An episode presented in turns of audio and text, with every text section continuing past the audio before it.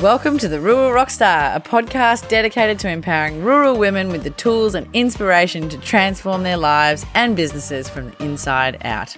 I share my journey of survive to thrive in life and business, and I show what it takes to be an entrepreneur. I also interview other rockstar women from around the world to inspire you to do it too. My mission is to empower the next generation of rural changemakers to show up and be the leaders we need. I'm Katrina, your rockstar host. Let's rock. Hello and welcome back to the Rural Rockstar. I am super excited to be joined today by my very good friend Meg Durham. Hello, Meg. Hi, Katrina. I am so excited to be here with you today.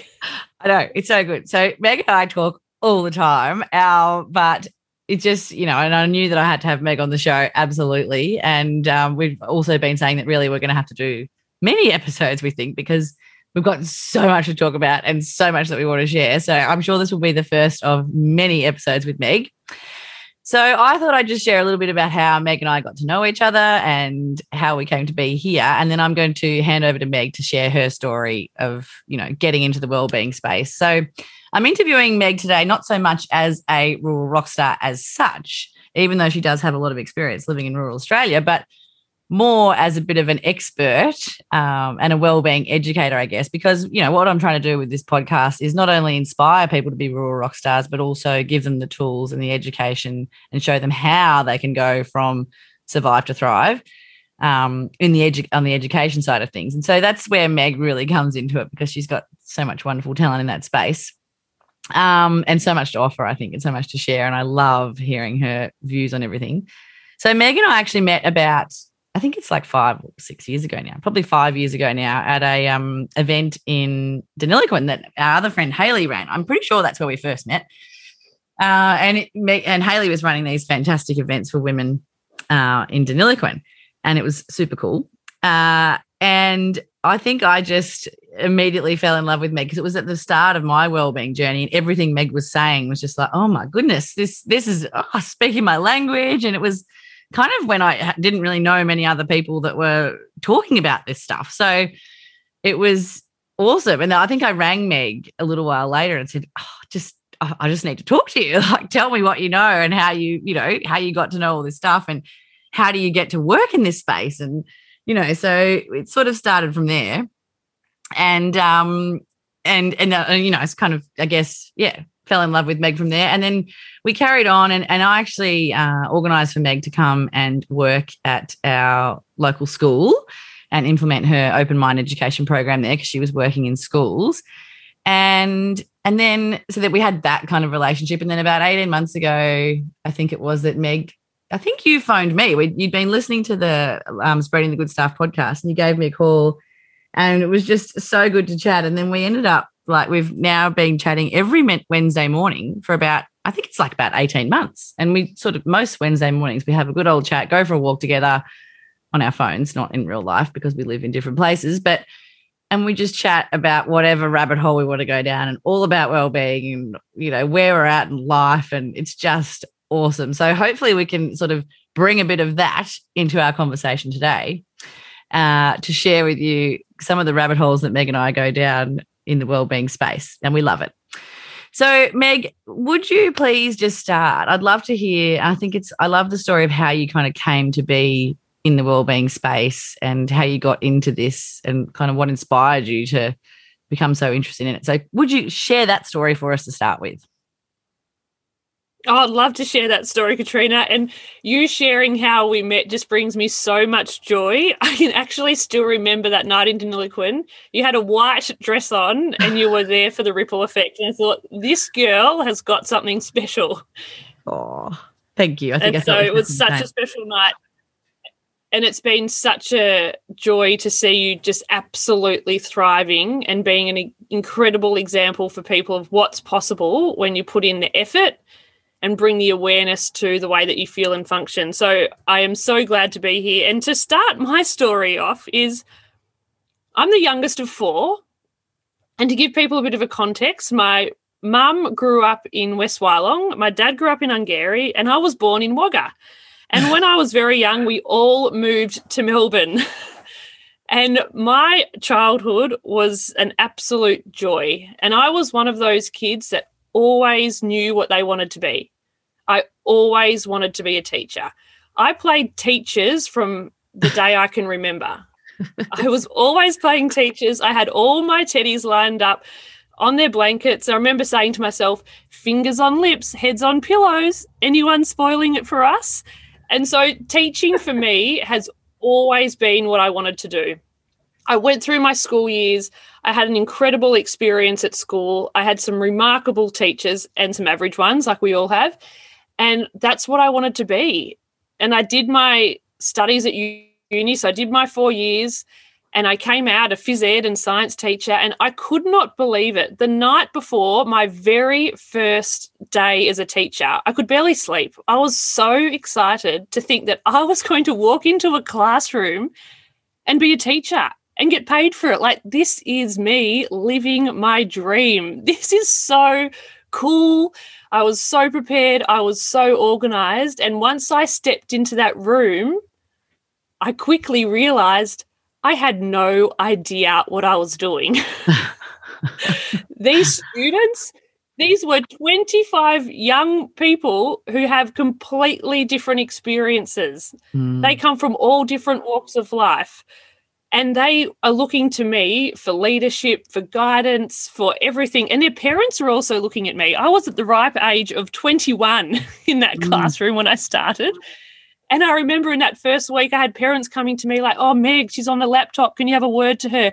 Oh, this is happening and that's happening. And oh, we're going through a divorce and mm. all these things. I Like, wow, this is intense. and you didn't get trained for that. not, at all. This is not why I'm playing schools at home. So that first year, was really a baptism by fire. I just worked as hard as I could doing the best I could to just get through. And at the end of the year, I thought, wow, is this what it's like to be a teacher? Mm. This is hard. It is hard to be able to care for so many people and also have enough energy to care for myself. And so I thought it must be the school. you know what? It's the school. so I'll I'll move schools. So I moved schools and I moved to an incredible school. I thought, yeah, this is it. This is educational Disneyland. It's got everything that opens and shuts. Things will be a little bit easier here. And I quickly realized that no, it's actually not the school. It's the role of teacher that requires so much of people. And there was this moment in my teaching career that really changed things for me. I remember I was teaching our year eight science class. I just finishing finished the class and I thought, that was a good one. That was one I actually nailed. I think the girls actually got it. And as I was leaving to go to yard duty, a student asked if they could speak to me. And I remember thinking, yeah, yeah, have let's have a chat. Well, I'm on I'm on the way to duty. Let's go. And then I looked at her again and I realized that she wanted to have a chat, a proper conversation. This was one of those moments where, okay, drop the things, be late to yard duty, and listen. And what that young girl shared with me broke my heart. And thinking about it now really almost brings tears to my eyes because what some of our young people experience every single day, I will never experience and I never have and I never will. And so I felt so unequipped in that moment. I didn't know what to do. Mm. This was a young person reaching out for me. And when I studied, there was no such thing as well-being, relationships, crisis management. How do you deal with these? It was all about the content. And so in that moment, I thought, what am I going to do? Here is a young person breaking in front of me I thought, well, what would mum do? and mum would listen. She would make them feel safe and get them to somewhere that they can be supported. And I remember doing that. But ever since that, it really shook me from because this young person on the surface looked like they had it all together. Hmm. They looked like they were ticking the boxes. And it's kind of like when you're out on a road, when you see one kangaroo jump and cross, you think, oh, there's lots of them. And then all of a sudden they're everywhere. And that's what it was feeling like for me that it wasn't just this student that was struggling despite appearances, multiple students were struggling. And then I was looking in my staff room and I was with colleagues that were single parents going through divorces, having aging parents, and such, such difficult times. And yet we're not dealing with the human nature in education. And it really struggled. I really struggled because I was thinking, I'm here to make a difference. And yet, what really makes a difference is a human side. And I'm not skilled in this area. Mm. So that's when I decided to do my master's in education in student wellbeing. And that two year program opened up my eyes to what is possible with support, encouragement, and education. And that wellbeing can be taught and learnt just like numeracy and just like literacy. So, from that, that was over 10 years ago. I have been working in schools, working in community, and sharing the messages of well-being. How to take care of yourself while we take care of others so we can together feel and function much much better. Mm, it's it's so interesting isn't it that you had your experience is is so fascinating that led you to just want to learn more about well-being. So then i'm interested that you so then you, you kind of did this masters and you realized what you needed to sort of help students with and everything. How did that then like did you have your prior to that did you have your own well-being practice? And then how is that kind of wanting to help students then led you on to because i know that now you do have a very thorough well-being practice which we talk about all the time. We've got all these tools and we do all this stuff and it's a really important part of both of our lives. So how did you make that and when did you start to then transition from not just being about supporting the students but supporting yourself and then supporting other kind of adults i guess like how did that all sort of unfold well, it's really interesting you ask because education is one part, but it's really the application and integration that makes it come alive. So once I finished studying, I moved from Melbourne to Toowoomba and I was working there for a period of time. And that's when I really started to play with these ideas in the classroom. And then, um, as life happens, I met John, who was living west of Goondiwindi, and um, moved out to there. And so it wasn't until probably when I moved to the farm, and really, to be really honest, until I had children, mm-hmm. that it became integrated. So there was a period of time for I think about five or six years where I knew all the things, I knew all the research, I was doing the things most days. But I don't think it was until I had children until it became a non negotiable. Like this is actually a matter of how I'm going to get through the day or not. Because mm-hmm. up until then, there was always flexibility in my life. But then when children came along, that flexibility and that ability to recover and take a break was gone. Yeah, absolutely. And I think I can relate to that so much too. And it's often like I often share that part of my story as well that it wasn't until I had kids that I sort of, I guess, became more aware or more conscious that oh hang on a minute this is i'm not coping you know like i'm not functioning like i really you know need to be and want to be. And it was yeah, having kids that really is that shines a light on that isn't it? I think um your story as well is so relatable for so many rural women about well and they're not they're, they're rural women now but may have started in the city but you meet this man and you end up going back to wherever they are to a farm. And and I think for a lot of women they would relate to that story in in terms of well the struggle one of having kids living in a remote area. And then what I hear from a lot of women is that feeling of then unfulfilled like you've given up so much of your life for love I guess and your career and so many things. And then that can lead to so much um I guess complexity and struggle for women because they're sort of find themselves in these stuck, stuck, or they think they're stuck, um, potentially on these sort of remote farms and not really having their own sense of fulfillment. And and then I think struggling with how they can then get that back. And I love, I would love for you to share your story with us about your experience of that, of being, you know, I mean, you lived at, it was near Coleambally, an hour from Griffith in the middle of nowhere. And, and you sort of had this experience yourself a bit, didn't you? Of realizing, well, hang on, this is actually not where I want to be forever.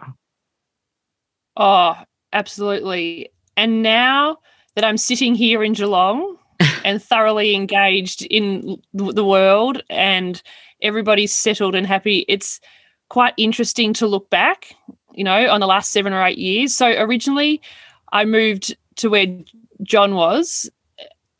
It was an hour from Goondiwindi. And that was a significant, significant change for me. So I had originally gone from Melbourne to then to Toowoomba and then to west of Goondiwindi. and that was not that wasn't on my vision board, I can tell you. Yeah, I bet. um, even meeting John wasn't that wasn't a part of the plan. You know, it was quite remarkable because I was up visiting one of my good girlfriends from school who was um, who was settled and lives out of Goondiwindi. And I remember it was a school holiday, it had been really busy. I was in my peak triathlon time. So me pre um, Goondiwindi was, you know, working hard, finished my um, study, you know, doing all the things. And I went up for a holiday there. And I remember as I was driving out there thinking, this is so far from anything. Like, I could never live here. Like, this is just, I, I can't actually imagine living so far from so many things. And then little did I know that that holiday would change my life because um, my good friend Bridget had kept saying, you know, Johnny's such a good guy. I think you guys would really get on well. And we'd seen each other in the past and we'd seen each other here and there, but we just never really spoke. And then there was this moment where he was in the truck and he'd come past, and one of my, because we're all up there for the races, you know, as you do on a holiday yeah. thing. And another friend said, Oh, Meg loves the truck. I was like, Oh, okay. so he's like, Oh, do you want to come? I was like, okay, yeah, why not? And so here we are sitting in the truck off to GrainCorp to get something tested. And we had the best conversation. And I was like, who is this guy? We are talking. And you know how I love to talk and go down the rabbit hole. From that first conversation, I was, this guy is special. This is something I have never experienced. And to this day, we still talk like that. Like we talked this morning for an hour. Like we love to talk. And that was when I realized at the end of that week, after lots of rides in the truck and lots of talking, I thought, wow, this is so special. And when I left, I was not sure what would happen because, you know, I was living a different lifestyle. And as life had it, fast forward, and we're still talking to this day. But the transition for me when I moved out to Goondiwindi was so hard. Oh, yeah. So hard. You know, I had gone from teaching body pump, doing all the things, like just being an active citizen out in the world, doing things, to being on a farm. I can still remember this one fight we had over the dishwasher. You know, so it was a argument over the dishwasher ended in me with, Well, I've changed my whole life and I'm out of here. and I remember like going out, like, where am I going to go? like, I can't walk to anywhere. Like, I literally just went for a walk around the wheat paddock. I still remember thinking, Oh gosh, this is like, I can't escape. Yeah. And I think that was the first uh, moment for me of real maturity because previous to this point in my life, I'd always been able to escape. I'd been able to go to my parents' house. I'd been able to go out for a wine. I'd been able to go somewhere to escape and then come back. But once you live on a farm, you can't actually just escape and then come back. You actually escape but come back to it. It's you have to deal with reality. So I think that first year was really, really tough, but it was also really foundational for me because it made me have to deal with stuff that I didn't like.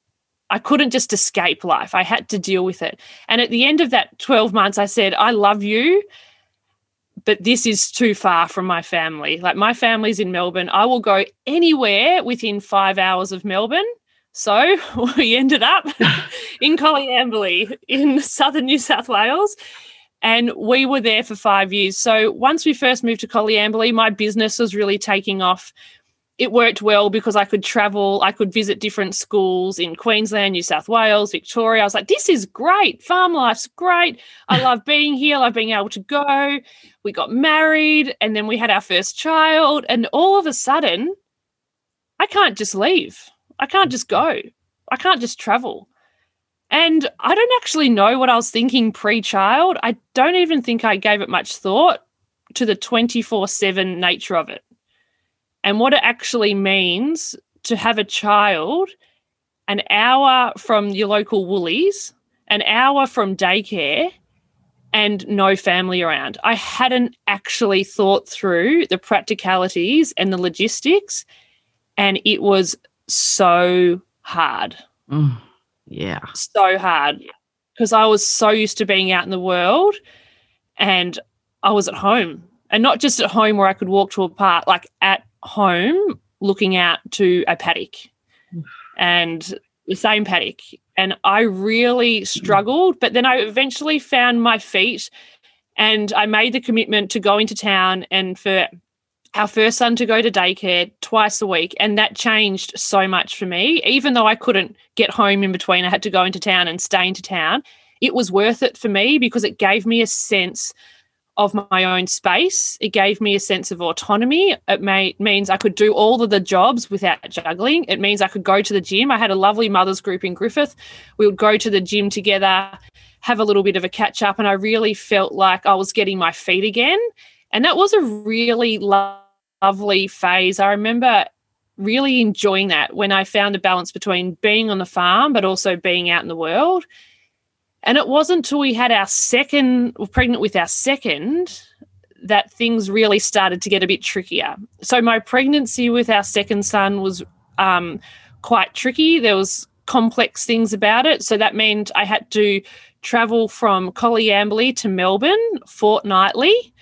So um, for a scan. So that round trip, oh gosh, I can't even tell you what it was now, but it was, I literally um, head off on a Monday afternoon, have my scan first thing Tuesday morning, and be back. And that was absolutely exhausting. Mm. Imagine being pregnant, traveling to Melbourne every fortnight, and then also dealing with a very active toddler. And that was quite tricky. And my husband at the time was involved in the uh, rural leadership program, which is an incredible program, but also means that they travel a lot for that program. So there was the logistics of that. And then once our second son was born, um, we, we had that our son in Melbourne, so that all worked well, and he was born healthy, and everything um, went well.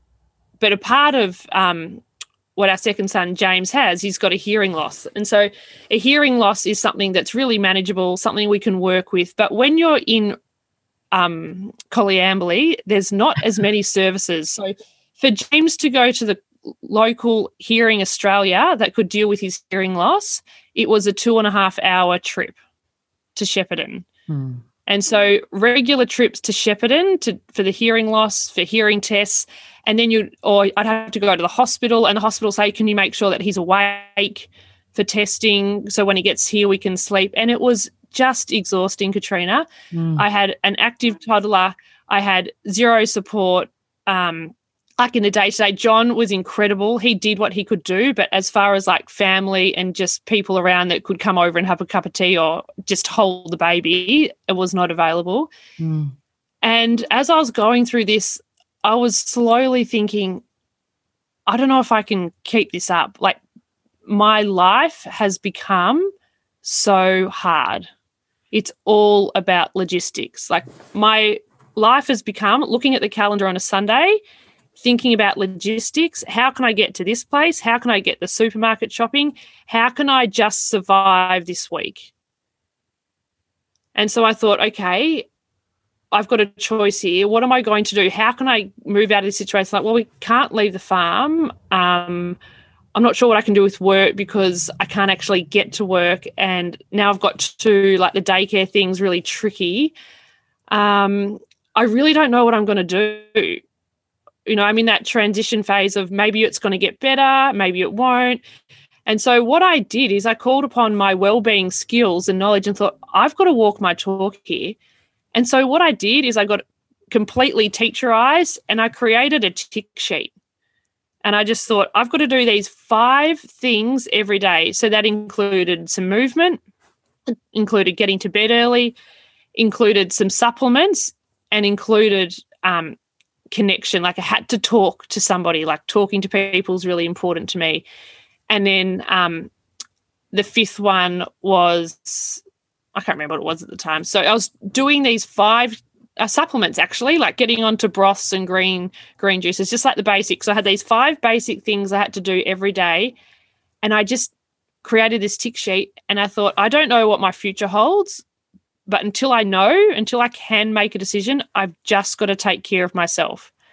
I've got to get myself and my headspace to a point where I can make some good quality decisions. So it was quite a few months of actually really getting serious about taking care of myself and really thinking about how do I want to live my life? How do I want the future for me to be, for the for the boys to be, you know, having these conversations with John because how I felt was that my wings were getting clipped. I'd gone from someone that was absolutely flying to slowly, slowly just becoming a shell of myself.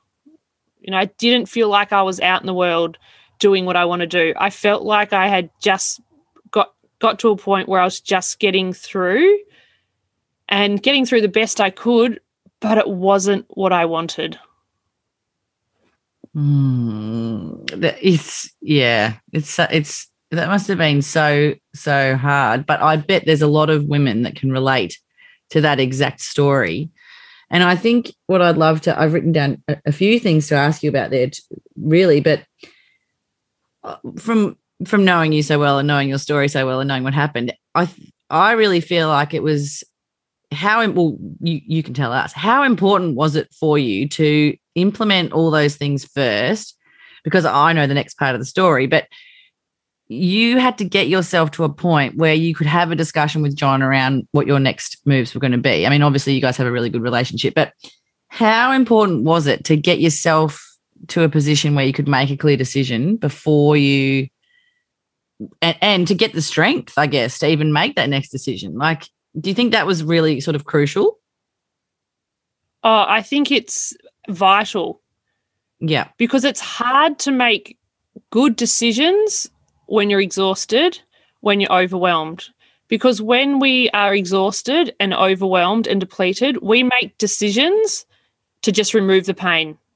You know, the grass is greener. It's like when I move schools, if I just move schools, it'd be better. Uh, no, I'm still at that new place. I'm still at that new school. Wherever you are, there you are with all your mm. stuff. um, and so it's so important to look after yourself because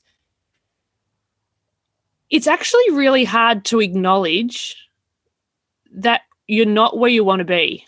Mm. You know, so for a long time, I really tried to make it work. And I was telling myself that no, no, no, you're happy. This is good. This is great. You know, you love John. This is good. This is just a part of it. Um, we can make this work. And that's my mentality. My mentality is I can make this work. If mm. I just mm. work harder, I can make it work. I can just crack it. And so then I had to say to myself, well, is it workable? You know, at the end of the day, you could make it work, but at what cost? Mm. You know, and when I started, so the analogy I can share is it's kind of like if, like a, um, a diver, like a scuba diver, they have to have weights on them so they can get down. And I felt like the weight of life was pulling me down. And I had to kick so hard to keep my head above water every day. Mm. And if I didn't kick and I didn't keep my head above water, things would start to fall apart. And I just had this moment of realization that I don't want to have to kick so hard just to get through my day. This mm. is not what I really want. And to actually acknowledge to myself that I'm not happy here. This is not the future that I want for myself. And it's not the future that I want for my children. I want my children to witness me alive and engaged and out and about in the world, And so they can see that example. I don't want them to witness me a shell of myself, feeling overwhelmed, losing confidence, and not feeling like I belong. And so yeah. to actually just acknowledge that um, was so hard, so heartbreaking, but then also it was so liberating as well. It was like opening the cage. Like just to be honest with myself that, yeah, I'm not happy. And I have the choice now. I can continue to stay here now that I know that I'm unhappy. And that's going to influence my relationship with John anyway. Because if I'm not happy, it's hard to be in relationship with some. Like when you're not happy, it's, it's hard to engage in meaningful relationships. Mm. And so our relationship would, you know, that would be really tough if I just continued to pretend like everything's good. Or I can have this conversation with him that I know is going to be really hard and I also don't know what he's going to say. Like, mm. I hope that he will be like, yeah, let's work on this together. But I don't know because my greatest fear is could he move from a farm and or have some a different lifestyle? I was thinking maybe we could move into Griffith and he could um, drive out to the farm or like do a bit of this and that. Uh, and so when I s- said to him, you know, I've been working so hard and I just can't make this work anymore. Like I think I've got 12 months in me. Mm. Um, he's like, okay, you're right. Wow. we'll have to work on this. and we just let it sit for a few days. And we didn't have a plan. It was just, this is where we're at. And I was honestly thinking, we're going to move to Griffith. we're going to move to Griffith and then I can get on and life will be good. And it was a few days later that John said, well, how about we moved to Geelong.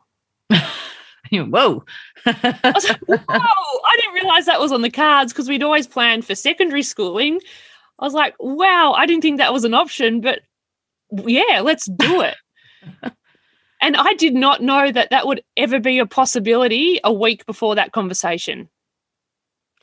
Yeah. Okay. So there's so much in this that I want to pick out. But first, Okay, so I can imagine that a lot of women, when you're saying that, would go, Oh, my husband would never do that. He would never leave. So that's one thing that I would like us to address. The other thing I think is the really important distinction or the, the thing to highlight in your process was that you didn't, it wasn't a running away.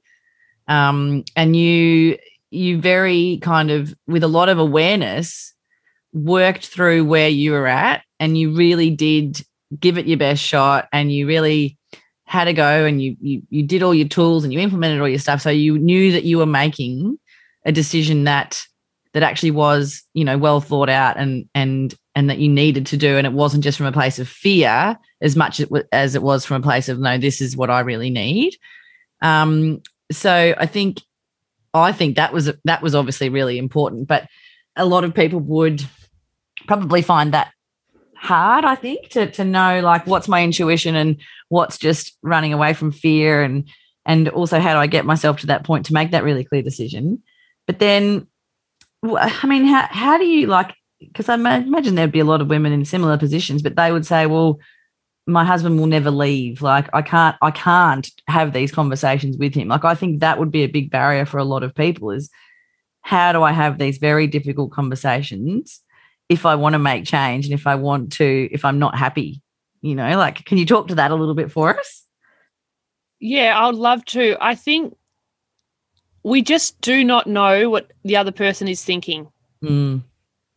You never know. We can assume, we can project, but you never know. I didn't know that John would be able to receive that information and actually sit with it for a little while and think about it. I didn't know. Um, and we also were different position because it was a management role. It what like farm manager. It's not a family, so I, I know the complexities of family business. Yes. But at the end of the day, what I try to think of is not what's happening in the moment, because we can get so caught up on what's happening in the moment. I like to put myself in five years' time. Mm. Like in five years' time, which decision is going to lead me towards a more meaningful life for me? Mm. What decision, like when it comes to decision making, what feels better for you? Like what feels like a weight and what feels like a relief? Like it felt like such a relief for me, as much as I was petrified to actually have the conversation and acknowledge the reality. Um, and you know, my friends and family, they would have been able to see this a mile off. It's not foreign to them, but when you're in it, it's different. Mm, mm. I felt such a relief. So I think about if you're in this decision of what do I do, think about how it feels in your body. How does it feel in your body for you to stay in this situation for another five years? Mm. How does it feel in your body for you to slowly make changes over the next five years? So that may not be moving off farm. That may be engaging in projects that light you up. That may mm. be going off to do netball because you used to do netball. That may be going back to work. That may be giving yourself permission to have a cleaner, to have um, daycare. You know, so many women have this expectation of the perfect mother. The perfect mother cooks all the meals, it provides all the care, it's the domestic goddess, looks amazing. Like, actually think about what lights you up and how can you work towards making that happen within your reality that's not dependent on somebody else's permission? Like, can you g- give yourself permission to slowly walk towards what lights you up? Oh, I love that because I actually wrote that down because I think it's it's really important to acknowledge that maybe leaving the farm, especially as you say, like farm family farming businesses as a whole is a whole has a whole other range of complexities and you can't it's not as easy necessarily as just walking away although one big message that I've been thinking about a lot lately is you are never stuck. Like, I think that is a really important thing for people to know that they're never stuck. You can always change. Like, as hard as that sounds, there is always flexibility to change. But I was also thinking that exactly what you're saying there. What can you do to find in your everyday? It's like one of the things that you and I often talk about is learning to love the life you've got now while creating the life of your dreams. So, if leaving a farm or leaving the situation that you're in is not you know it's not possible tomorrow well how can you start to bring in more joy and happiness and and just more fulfillment where you're where you are at? Like what is possible? Exactly what you said what's possible with where you're at now and i'm so glad that you talked about that. And i i think that's really important for people to know because the last thing you want to do is get even more miserable about the fact that you can't leave or you are stuck. Like it's like okay well this is my reality and how do i work with that? And so to follow on from that, how important then have your well-being practices been throughout this process? Because this is something I love to get into because I think, you know, and I love what you said earlier is that you can teach well-being, like you can teach geography and science. I wanted to touch on that, but how important is it? Because, you know, it's something that I think so many people still just don't value is their well-being practices. So how important is that for you now? And what are some of the things that you do daily to keep yourself I don't know, feeling good and functioning well, as you would say? So, to keep myself feeling good and functioning well, well being to me is not a luxury. Mm-hmm. You know, it's my responsibility. If I want to show up as a mother, as a wife, as a teacher, as a coach, I need to have the energy to do that in the way that lights me up. Because as humans, we are wired for survival. So our default mechanism is to just get through the day. Just get through the day without being killed by anybody, and that's survival, you know?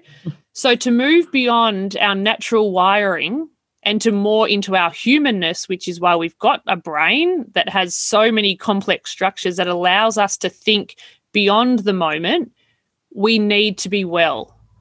And so for me, it's vital because I want to live a conscious life where I'm in the driver's seat and I'm making decisions. I don't want life to just happen to me. I don't want to feel like I'm at the mercy of everybody around me and the demands of life. I want to feel like I have some autonomy and that I can make conscious choices, that I have the ability to prioritize and to make things happen. And I know that the only way for me to get there is to do the basics every single day. Well-being is a daily practice. It's an take requires active participation. There is no shortcuts. There is no magic bullet. It is about showing up for yourself every single day in ways that are meaningful for you. So, what works for me may not work for you. It's about finding what works for you and sticking to it. And then once you stick to it long enough, you start to realize, wow, life is so much easier when you can think clearer because you're making better decisions. And once you're thinking clearer, making better decisions, you're much more confident in your decisions. So it means absolutely everything to me. It's the difference between living a survival life and we're living a thriving life. Oh, I completely agree with you, as you know. Um, and I feel exactly the same way. And I think that this is so intertwined with having the awareness and the ability to make the changes that you need to make to live a fulfilling life. Because if you're just stuck in survival mode and you've got no awareness, then it's very, very hard to to ever feel fulfilled or to even know what you need to feel fulfilled. So you've got to start with getting these basics right of feeling good and you know allowing your mind to feel well enough that you can start to think about what do you really need to live a fulfilled life? Um so yeah i completely agree with with exactly what you've said and you know both of us love the well-being stuff so much and i just think you can't we can't talk about it enough you know there's still so many people who are just so stuck in that survival mode and and you know finding it such a struggle.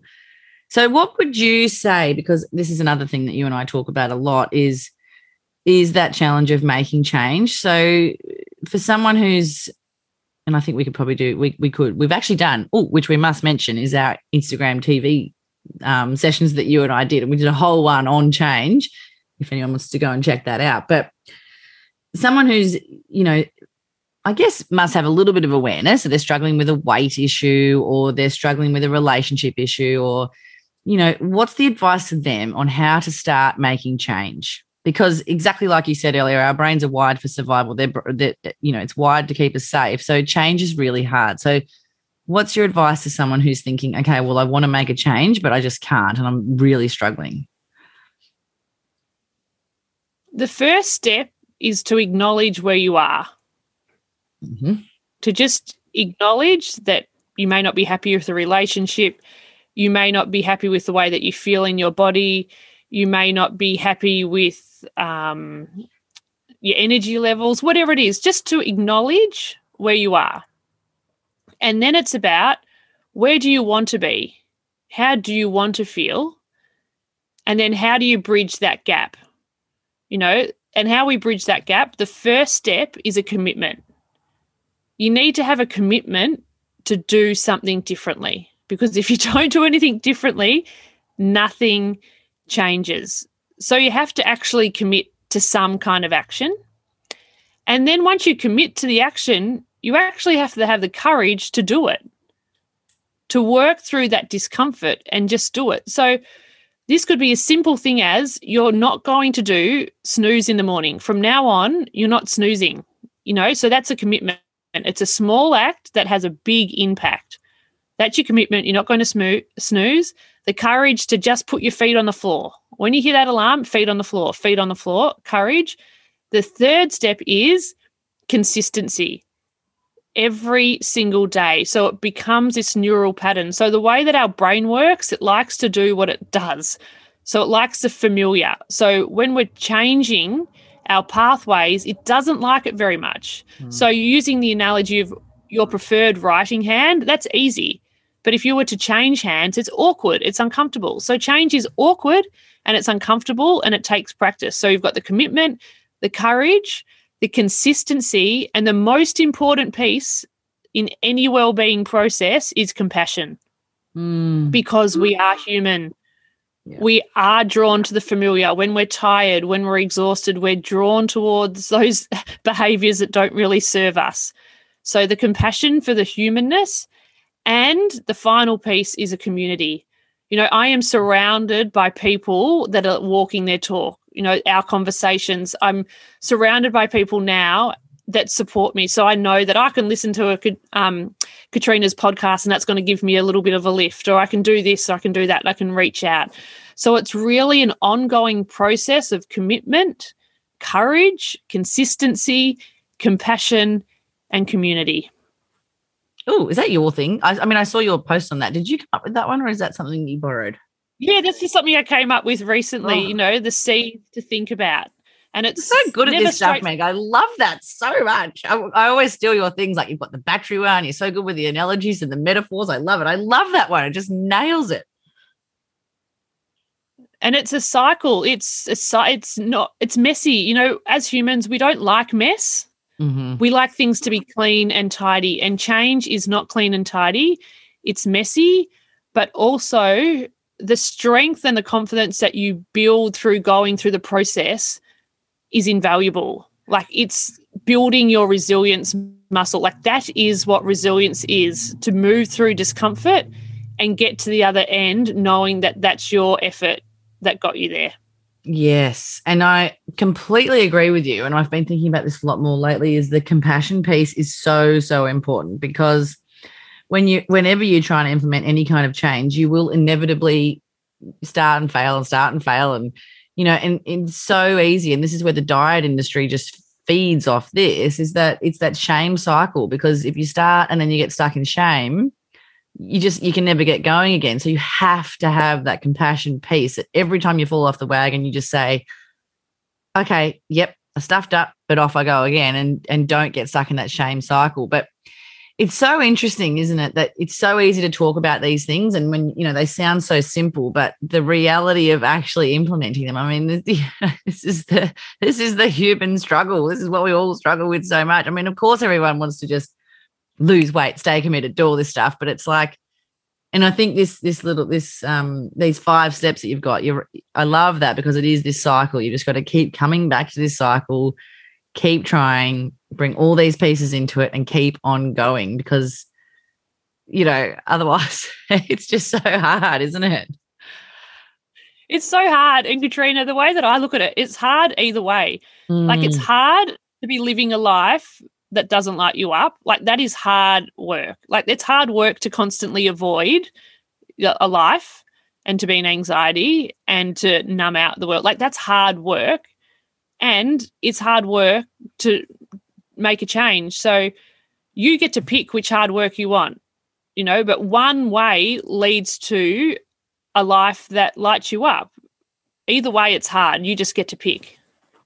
Yeah, exactly. And I think that's why conversations like this and, and the work that you and I are trying to do is so important because I think it's important for people to know that it is possible to live a life that lights you up as well. And I think it, the more examples we can see of people doing that, the better, because I think it's very easy to think that survival is the only option and that a, a life of kind of melancholy and, you know, negativity and uh, I guess being stuck is your only option, but it doesn't have to be that way. And, and certainly what I'm trying to show through this podcast and interviewing incredible women like you is that there is a- another way is possible and, and there are ways to do it and it does take work but it's so worth it. I mean you and i can certainly attest to that absolutely. Um so meg do you know i think that we might wrap it up here on the premise that this is the foundation setting interview with you because i i think it's been so wonderful to hear your story. I mean i just I love listening to it every time. I was nearly tearing up at a few moments there, and I just feel I feel so privileged that I'm on this journey with you and listening to listening to all of that and knowing your story so well is so special. And I think that I would like this to be our our first foundation episode for many more rabbit hole discussions with you. I, I love the idea of us having lots more chats where we just, you know, riff on a topic and we just go down the rabbit hole because I think that'll be so valuable for people. So for people. So thank you so much for the chat today. It was so good as always. Gosh, there was just so much good stuff and gold in what you shared, and you just have such a brilliant way of explaining things and and um and making it so relatable and you know getting complex topics and making them so understandable for people. So thank you so much, Meg. Oh, thank you so much for having me, Katrina. I absolutely love what you do. I think I'm your absolute number one fan. I just think it's absolutely incredible. And I think for people, particularly in rural Australia, to have examples of women that are shining and loving what they're doing, I think it has a massive ripple effect because it's not just the women, it's the next generation. The next generation can look to see that wow there's choices you know we choose how we live our life and what lights us up and what lights me up doesn't light the other person up and that we're all here to have a wonderful experience on the planet. We're not here just to survive, we're truly here to thrive. Oh, yes, absolutely. And thank you for helping me share that vision and, you know, for, for spreading that around and, and for helping me spread that ripple effect, Meg. I'm so grateful to be on this journey with you. I love it. So thank you so much for joining me today. And I will look forward to our next chat that we're going to share with people. Thanks, mate.